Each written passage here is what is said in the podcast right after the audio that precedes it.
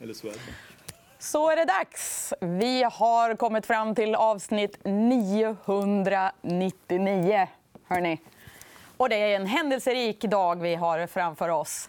Stockholmsbörsen klättrar något, upp 0,3% H&M är dagens solklara vinnare.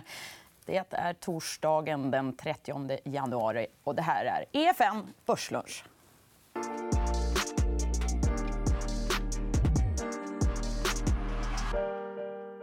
Mm, historisk händelserik dag, som sagt. Samtidigt känns det lite vemodigt att närma sig slutet. Vad passar då bättre för att muntra upp oss än våra mest uppskattade trätobröder genom tiderna Georg Norberg, ordkonstnären och eh, folkskolläraren skulle jag vilja kalla det, Lars Söderfjell. Alltid pedagogisk och förklarande. Hur känns det en dag som denna? Det känns bra. Min mamma hade blivit jätteglad för att hon är, hon är folkskollärare i grund och botten. Ja, så det, Det känns förklarar Men jag har en bra dag på jobbet. H&M är upp, eh, Volvo är upp, eh, SCA är upp och Stora är något förvånande upp. Men eh, jag är lång alla tre. Lång... Som en stång. Fy- Ja. Jag är glad för Lars skull, att han äntligen är på bra humör. Och folkskollärare uppskattar jag mycket. Ja. Ja, härligt. Ska vi ge oss in i dagens nyhetsskörd, Petra? Ja, men det ska vi väl göra, hörni. Lite av en skräll, får vi säga. Eh, vd-byte i H&M. Helena Ja. Helmersson tillträder. Har ni eh, hunnit reflektera över det här? Ja, jag, det här har väl kanske varit lite som har legat i korten. Och när jag såg det här så tänkte jag faktiskt så här att jag ville tacka Stefan Persson för den fantastiska bedrift han har gjort. Han har fört eh, fram det här bolaget till att bli ett av Sveriges absolut finaste. Nu när han då, efter 20 år som ordförande så kom jag att tänka på min eh, bekant Niklas Lidström som efter 20 år i Detroit la skridskorna på hyllan. Nu gör Stefan Persson det också och Carl-Johan går upp som ordförande. Jag känner dock inte till eh, Helena Helmersson. Men jag ser ju någonting. Jag ser att hon är ung och jag ser att hon är kvinna. Jag ser att de kommer från Skellefteå. Det kan inte vara fel. Det såg inte jag. Nej. Hur ser man det? Man läser pressmeddelandet. Så det tror jag är väldigt bra. Tror vi att...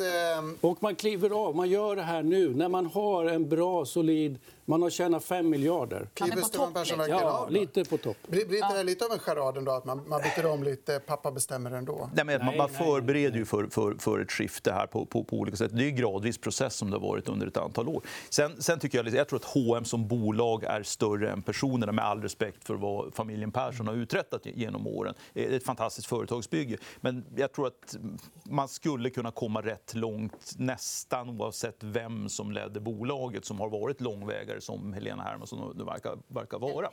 Eh, Helmersson, förlåt. Eh, Men jag tycker man ska inte glömma bort rapporten idag, för rapporten är ju stark. Det är klart att det är positivt att man eh, som får, får klarhet i hur hur bolaget ska ledas framöver. Men alltså, det här är en rapport som är mycket, mycket bättre än vad alla pessimister där ute har sagt. Och det ska inte gå att lyfta marginalerna och det var oro för same store sales i, i början på året med tanke på att H&M tar marknadsandelar, de har lägre kostnader, de sänker investeringarna, de gör precis rätt saker. Och även liksom om det nu ska, kommer att bli fortsatt hög aktivitet som de säger i omställningsarbetet under 2020. Det är helt klart att det här är ett bolag som är på rätt väg. Och de handlas fortfarande med rabatt på Inditex, vilket jag inte tycker att de ska ha.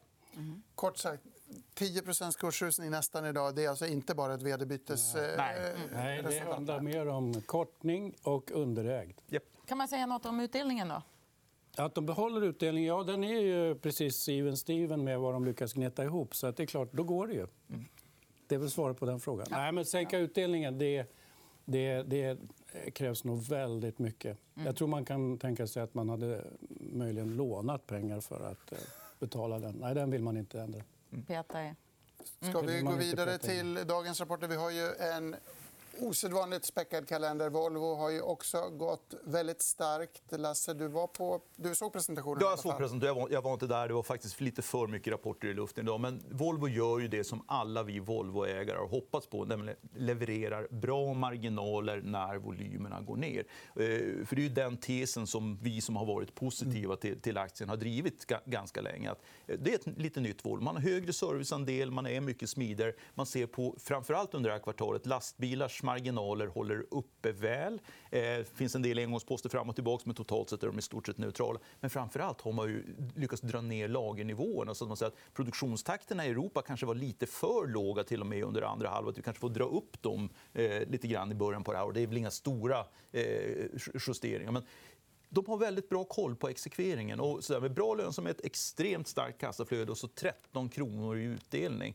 Eh, jag kommer att skratta hela vägen till banken idag. Mm. Bokstavligen. Det är imponerande. Om vi tar, går tillbaka ett antal år när vi hade finanskrisen så hade ju Volvo negativ orderingång. De sålde en Bobcat i Spanien mm. och så fick de annulleringar. Så, så, från det läget till vad vi nu är, när man hanterar såna här rätt stora svängningar som det är i den amerikanska lastbilsmarknaden. Mm. Det är enormt imponerande. Adresserar man någonting om det här coronaviruset? Man har ju ändå Dongfeng. Ja, man, man, har Dongfeng och man, man har då, då även eh, SLDH i, i, SLDG förlåt, i Kina på, på anläggningsmaskinsidan. Måste säga att I de prognoser som man ger nu för 2020 de var i stort sett oförändrade. Faktum var att man graderar faktiskt upp Kina lite grann på anläggningsmaskiner. Eh, så ingår inte några effekter av nedstängningarna. Eh, och så det får vi utvärdera löpande. Och det är väl inte helt osannolikt att det kommer en del nedgraderingar nedgradera. Men stänger man ner halva Kina så tror fasen att det kommer att påverka ja. Men jag ser det mer som kortsiktigt brus i, i, i det hela. Mm. Vi bläddrar vidare bland rapporterna. Enormt mycket snack om NCC. Jag, jag har mm. kollat någonting ja, NCC hade ju då en förvisso kanske då svag rapport. Men här får man ju återigen då titta lite tillbaka. Vad har hänt med i bolaget. Här. Och det är Thomas Karlsson som är inne och röjer ordentligt. Marknaden förväntade sig att nu kommer Snålaffe in här och blir ordförande. Då ska väl han in och peta ytterligare här för att stärka upp balansräkningen. Men så var inte fallet. utan Utdelningen höjdes med en krona. Det betyder att Alf Göransson är nöjd med vad han ser. Mm. Det tror jag är en pusselbit. Sen givetvis då den eh, ganska mediokra utveckling som vi har tillbaka i tiden. Då. Och eh, I synnerhet också om man jämför med peer group, Skanska och Peab som har rusat på. Så att NCC är ju lite grann eh, fulankungen i den här eh, trion. Då. Men lite bättre. En annan fulankunge idag är väl Stora Enso. Får man säga så. Alla förväntar sig en skitrapport. Det blev det. Ja, det blev det. Ja, precis. Den var dålig. Sen verkar det på analytikerkommentarer och även på kursreaktioner aktien är faktiskt upp eh, på det här. Som att man säger this is as bad as it gets. Så det kan väl liksom finnas bra fog för det. Eh, man har sett liksom under de senaste kvartalen hur liksom massalagren i Kina har kommit ner och man ser en stabilisering och så vidare. Jag tycker fortfarande det finns en osäkerhet med, eh, kring, kring liksom marknadsutvecklingen. Det är också vad både Stora och UPM, som också rapporterar idag, flaggar för i sina outlooks för första halvåret. Men eh, det det verkar ju liksom så här, ändå som att de också är på, på temat att det blir inte så mycket värre. Frågan är liksom när det börjar ta fart uppåt. Eh, och båda eh, bolagen är ju lågt värderade. SCA, som du har förmodligen har tittat mer på, Joey. Liksom. Ja, SCA är en riktig favorit. Och eh, här ser vi också en kursuppgång efter leverans av då en förväntat dålig rapport. Och det eh, är ju ett på ett till massapriset. här. Och det har ju gått ner, alltså tjänar de mindre pengar. Men här tror jag kanske att vi ser början på det som vi eh, förvaltare i Sverige särskilt sitter och och eh, söker efter. Och det är när utlänningar ska upptäcka att det här bolaget äger en liten skogsegendom ungefär lika stor som Belgien och därför tuggar i sig all den koldioxid de släpper ut och lite till. Eller ganska mycket till. Stora har ju en liknande situation. Ja. Liksom, de, jag minns rätt så är de långa ungefär 13 miljoner ton CO2-ekvivalenter. Det går ju faktiskt att sätta ett marknadspris på det. Det är 25 euro, euro per ton mm. just nu och det blir förmodligen dyrare framöver. Eh, det blir ett så, ganska skapligt nuvärde av det. Så en, en, eh, en upptäckt av det här fenomenet så kanske SCA kan erhålla en grönstämpel. Vi har ju något bolag som Nibe då, som har en grönstämpel. Och den handlas ju någonstans eh, halvvägs till månen värderingsmässigt. Alltså. Mm. Det här är ju den heliga graalen som alla letar efter. Mm. Grönstämpeln som kan liksom göra att man ser helt annorlunda på värderingen av bolag. Är det någon som kommer ihåg 1999 när alla ville hitta WAP-stämpeln? det, har vi, det har vi förträngt. Ja, eller SCA Bitcoin på något sätt. Men du, allvarligt talat, när, när, när kommer skiftet? När mm. kommer, skif när Nej, kommer utländska institutioner att börja förstå? Men det kan, hända, det kan hända precis när som helst. Det kommer att hända när Sustainalytics eller Morgan Stanley, som är de två stora institutioner som man använder för att göra såna här screenings och utvärderingar, när de går ifrån att göra rent mekaniska screeningar till att faktiskt börja analysera verksamheterna. Mm. Det vet jag inte när händer. Men, men, det, det, är vad, det är vad som krävs. Men i teorin så kan det ju faktiskt hända precis när som helst. Vi har... när... ja. Har du... och när som helst tänkte jag att vi kan gå vidare och prata om lite mer så här, antika grejer. Du mm. pratar om vad som ska in och ut på Historiska museet. Jo, eller hur? Jo, jo, platsar väl snart i Ja, jag tänkte, vad är det för insinuationer? Jag menar inte Historiska så. museet. Det är Ja. Lasse som har gjort ett fotomontage som vi gärna eh, sätter upp här. Här ser vi Historiska museet och nya skylten säger Value Investing, Ja, det, värdeinvesterare. var, det var en mäklare som jag tog, tog det med häromdagen och sa att det är inget dåligt värde i den här aktien. Men så value investing, det är, de har en utställning om det på Historiska museet. också. så där, där var vi. Så tack för idén. Eh, nej, men det, det är ju lite, lite grann så. Och, eh, på temat då, så säga, bank kontra verkstad. Eh, det här har ju jag och Joje pratat om, men nu tror jag faktiskt vi är på samma sida Mm. Ja, i, det här. jag tror att det finns sida. ett bra case för att bank ska outperforma verkstad ganska rejält under året som kommer. För går vi tillbaka och tittar på historien och ser liksom hur banken har gått relativt verkstadsbolagen. Jag tror att jag har med en, en, en graf som... Du har en massa, Jag har massa gra, grafer. gra, grafer med mig. Men- Vanlig, vanlig. Får, får, man bara, får man bromsa eh, lokomotivet här lite? När kommer värdeinvestering tillbaka i, i modet? Det är när räntorna börjar komma När, räntorna går, eller när avkastningskurvan bör- börjar, börjar branta, alltså när, man, när det börjar kosta någonting att, att låna pengar. Det är ju det som är... Jag ska inte bromsa det mer. Vi har, vi har ett litet upplägg med ett historiskt klipp. Ni har ju varit med så länge genom åren och en av våra mest uppskattade fotokollage skymtar i den här lilla episoden från 2017. Vi gillar ju när gästerna är oense och vi hoppas att så blir fallet idag när vi ska prata banker. Ja, nej, jag instämmer i... Nej, då. Ja, vad unga ni var. Nej. Eh, Det här var liksom startskottet. Och förlåt att jag bromsade. Swedbank, SEB har ju kommit ändå pratar rapporter och vi ska in på bankerna. Kan vi säga några korta ord om de två rapporterna? Bra rapporter, men kanske lite sämre kvalitet. skulle jag säga. Däremot så visar de på en enormt bra förmåga att hantera den här besvärliga omgivningen som bankerna har varit i under det senaste året. Då pratar jag inte liksom om penningtvättshistorien, för det får vi komma tillbaka till. Men det är så här, negativ ränta, eh, brom, eh, bromsande tillväxt, eh, ökad konkurrens på bolånesidan, marknadsandelarna flyttar sig rätt ordentligt. Ja, men SE-banken levererar 7 miljarder spänn eh, Det före skatt i och för sig, i sista kvartalet. Ja, Vad det... menar du då med dålig kvalitet? Nej, det, var väl, det, var, det var ju ganska mycket... Eh, eh, eh, framförallt i Swedbank så var det ganska stora omvärderingseffekter av finansiella tillgångar. Det brukar man sätta ungefär P1 på. Eh, för SEB så tyckte jag det var mer av den underliggande kunddrivna tradingen. Så det var så på det sättet starkare. Men även där så brukar man lite slarvigt prata om tradingnettot. Liksom, så att det där kan du inte tro upprepa sig. I SEB så är jag nog benägen att tro liksom, att de kan göra det. Hoppa in här. Vad tycker du Ja. om Jo, jag skulle då som förklaring här säga min största position i Sverigefonden är SE-banken 7,5% Varför då? Jo, därför att det är banken. Och nu visar de ju vad de kan. De tjänar 7 miljarder på ett kvartal. Det är ganska mycket pengar. Och förvisso är det ju så att en hel del av de här pengarna kommer från trading, kallar man det ju för. lite sådär. Men det är ju deras kärnverksamhet.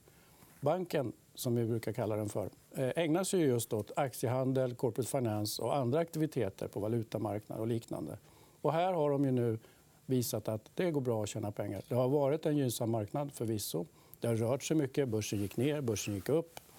Och, eh, men det kommer den ju fortsätta att göra. Så att, eh, nej, banken ligger bra till. Vad det gäller Swedbank så är det ju en annan historia. För där är det ju Baltikum som tynger. Och därför är den på pappret så att säga, synligt då, lägre värderad. Sen tycker jag också att det, det är ingen som egentligen pratar om hur Swedbank fungerar. Men den här styrelseförändringen som nu skedde när Bosse Bengtsson, som jag har träffat ett antal gånger, vd för Sparbanken Skåne, mycket skicklig man, kliver in i styrelsen. Vad är Swedbank? Jo, de är ju på väg tillbaka till det de ska vara, det vill säga Sparbanken. Och, eh, eh det här är väl en bra styrelsesammansättning för att leda banken framåt. Varje gång banken har försökt att hitta på några spännande saker så har det slutat med katastrof. Eh, Baltikum höll på att knäcka dem eh, 2008-2009 och eh, nu är de där igen, fast av ett helt annat skäl. Så jag tror absolut att Swedbanks överlönsamhet sett mot de andra bankerna beror ju delvis på att sparbankerna betalar lite för mycket för de tjänster de erhåller. Men i grunden så är det oerhört stabilt med en kundstock på mer än 4 miljoner människor. Och eh, de flesta av dem har inte så jävla mycket pengar, men tillsammans har de rätt mycket pengar. och Det är en utmärkt affär att sköta.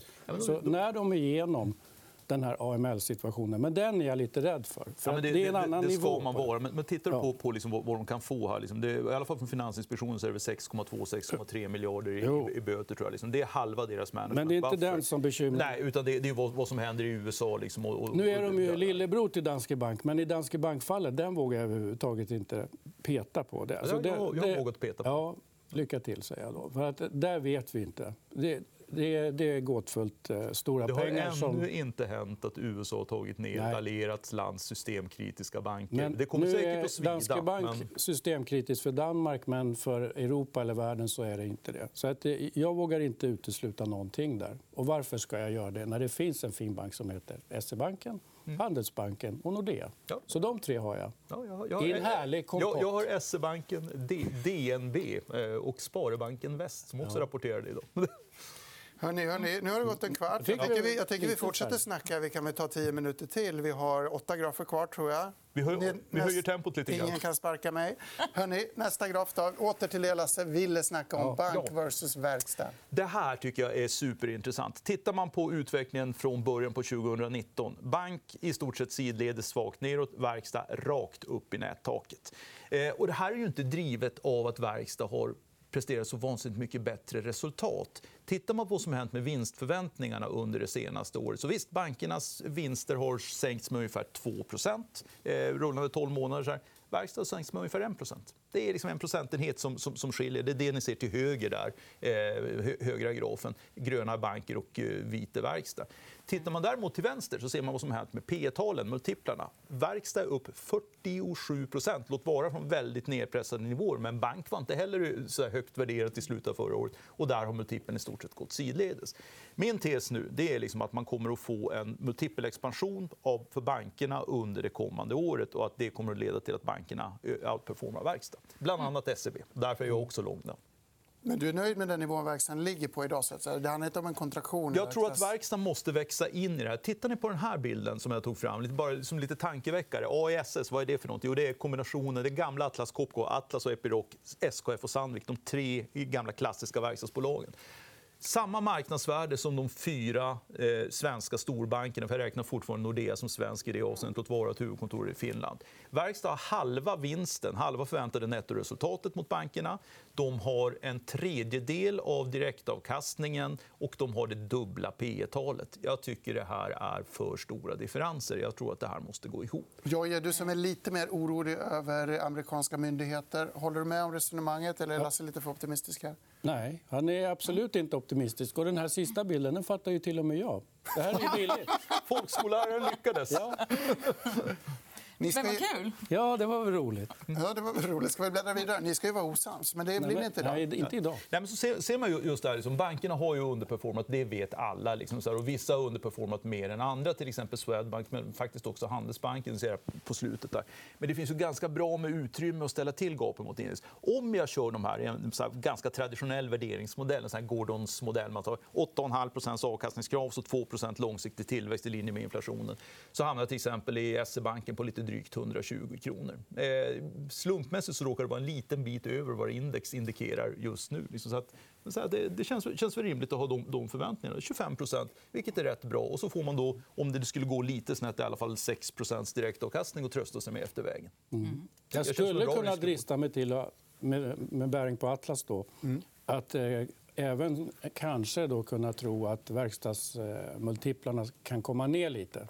Så att bankerna kommer upp lite, verkstad kommer ner lite. Mm. Så det, det Och drivet, drivet egentligen att man kommer in mot... Alltså, man, det kommer att ligga, och jag tror att, att vi- verkstadsvinsterna kan komma att öka de här kommande åren. Det är liksom ingen snack om det. Det är ungefär 10% underliggande vinsttillväxt. Sen får vi se om det blir 6 eller, eller, eller 12. Liksom. Men, men det, poängen är ju att det är precis samma vinsttillväxt i bankerna. Sätt er de här sida vid sida. Titta, snittet för de kommande två åren för de fyra storbankerna så är det 11% 2020 och 2021. Tittar jag på verkstad ex Volvo, för Volvo tror man att vinsterna ska komma ner ganska så vi tar bort den bara för att jämförelsen ska bli lite mer fördelaktig för verkstad, så är det 11,5% Det är precis samma vinsttillväxt i dem. Så man får inte ens, alltså givet nu att analytikerkollektivet har rätt. Ska vi kolla lite grann vad som kan eh, krävas då för att det ska vända? Ja, Nästa graf. Den här är bara så fin, tycker jag. Eh, Det här är direktavkastningarna. Grönt i verkstad, vitt i bank. Och grönt i och för sig, längst ut till höger har vi Volvo. Den ska nu upp liksom ungefär 2 procentenheter eftersom det blev 13 kronor och inte 10 kronor som jag hade räknat. Men Volvo är ändå undantaget som bekräftar... Volvo är enda undantaget som, som, som, som bekräftar regeln. Men låt oss gå vidare framåt och titta liksom på vad är det som behövs nu för att bankerna ska ta fart. Ja, ett antal faktorer. Det var ju mer eller mindre en perfekt storm som jag såg det under 2019. Som jag nämnde. Men Riksbanken har lämnat nollräntepolitiken så det går att få tjäna lite pengar på inlåningen igen. Eller man förlorar åtminstone. Inte. Man har en stabilisering av kronan, kanske till och med förstärkning på sikt. Räcker man har... Förlåt att jag avbryter igen. Man har ju väl inte lämnat nollränta, man har väl lämnat minusräntan, man ligger ändå kvar på noll. Är det ja, tillräckligt för banken? Jag vill inte märka ord. men, men, men räcker det här för att göra en väsentlig skillnad? Det är väldigt viktigt att man ligger på noll. Ja, det, det, det är en stor skillnad. som var innan det här eländiga experimentet som Ingves aldrig kommer att erkänna att han var ute och cykla. Det kostade ju pengar. Nu är det åtminstone neutralt. Mm. Men de, de, två faktorerna jag tror finns kvar det är dels att man kan lägga då penningtvättsproblematiken åt sidan. Det kanske kommer inte kunna göra det här kvartalet. Jag vet att det kommer Finansinspektionens betänkande här i, slutet på mars. och Sen så kommer bankernas egna rapporter i, anslutning till det. Men det kommer att dröja ett tag till. Men förhoppningsvis under andra halvåret så kommer det här att, kunna läggas till handlingarna. Och det andra som jag skulle vilja se det var det som, var, som gör att value investing kommer att... En brantare yieldkurva. Att man ser att konjunkturen kommer tillbaka. Konjunkturinstitutet kommer sin barometer häromdagen. Vi har sett lite grann gröna skott i, mm. även i de här internationella PMI-mätningarna. Och att man kanske börjar dra upp obligationsräntorna lite grann. Brantare kurva, då får bankerna lättare att tjäna pengar återigen. Och då har man liksom caset för, för vinsttillväxt eh, lite mer cementerat. En rad som du inte hade med där det är ju också den här uppstickarbankerna. Då. Mm. Men, men det händer ju liksom inte. Nej. Det går, ju, det är några... Går det för långsamt? Eller Nej, men det, det är för komplicerat. Det är kollektorbeviset på att det inte ja, funkar. Det är ett bra bevis på att det här, det här kommer inte alls att ske på det viset som kanske man har trott. Vallgraven finns kvar. Alltså. Ja. Det är självfallet så att priset kan påverkas. Alltså bolåneräntan kan påverkas. Och så har ju redan skett. Däremot marknadsandelar för den minsta lilla oro, kris eller så, så har de här småföretagen inte någon möjlighet att ta hand om det. Det finns ingen personal och kompetens där. Det finns en datamaskin. Och fortfarande så är det så att storbankerna har den billigaste mm. råvaran, det billigaste priset ja. på pengar och sin upplåning. Liksom. Det är väldigt svårt att se hur något man, man som uppstickare ska något komma man har skjutit in sig på här är ju att eh, regelverket har ju tillåtit eh, då så kallade uppstickare bankerna att eh, erhålla en väldigt billig finansiering genom eh, inlåning från och de får betala förhållandevis alldeles för lite för den. Så sätter man rätt pris på den så ser det här annorlunda ut. Har vi en graf kvar i ditt resonemang eller är vi klara? Ja, vi är nog klara. Vi, är nog ganska, ganska klara. Det är vinsttillväxten, men den, den pratade vi om faktiskt. Där. Just att de, bankerna har i snitt samma vinsttillväxt som, som, eh, som, som verkstad. Swedbank sticker ut lite. Swedbank sticker ut. Men om jag plockar bort både eh, Swedbank hade jag med i min bankjämförelse och Volvo eh, hade jag tagit ut. Så att jämföra bankerna kontra verkstad inklusive Volvo, då har bankerna 11% vinsttillväxt över de här två åren medan verkstad har 4 Mm. Mm. Hörrni, ni är ju två av våra käraste gäster. Ni har varit här genom åren, både tillsammans och i andra konstellationer. Men det finns en särskild dynamik här som vi har varit jättetacksamma för. Det, det är vi som ska tacka. Och, och, så, och alla börsnördars vägnar. Så vi tycker det är jättetråkigt liksom, att Börslunch försvinner i alla fall i, i den här tappningen. För det här har verkligen varit man har fått gräva ner sig i grafer, i P tal i direktavkastningar, i styrelsesammansättningar och fått prata till punkt utan att bli avbruten. Vi är fantastiskt tacksamma. Och som ett bevis på detta, med tanke på att Gabriel ska lämna den här fantastiska banken och EFN så har vi skramlat här till en liten present till dig som vi tror att du kommer att ha stor glädje av när du ska då eh, börja på DI-TV. Helt otroligt. Vilken det här är nostalgiskt. Lasse. Jag minns när jag var ung praktikant på tidningen. Jag jobbade på ABG. Då fick jag ringa dig och fråga om aktietips 2006. Jag hade väl ungefär lika fel då. Ja, men de här, är det här era gamla? Hörrni, men sätta på mig de här så vill jag säga att Lasses farhåga är delvis obefogad. Allting tyder på att man kommer att få prata till punkt även i nästa program här på EFN. Allting tyder på att ni kommer få nya inbjudningar av mina kära kollegor. Så utsikten är... Ett program som dessutom kommer gå på samma tid. Ja, dessutom samma tid. Men hörni, än är inte Börslunch över. Imorgon är vi tillbaka. Avsnitt 1000. Sista, största, vackraste. Häng med oss då 11.45. Tack så mycket för idag. Och tack! Otroligt. Vilka fina. Vilka fina. Tack så mycket. Nej, vi, har, vi har inte köpt nåt skräp.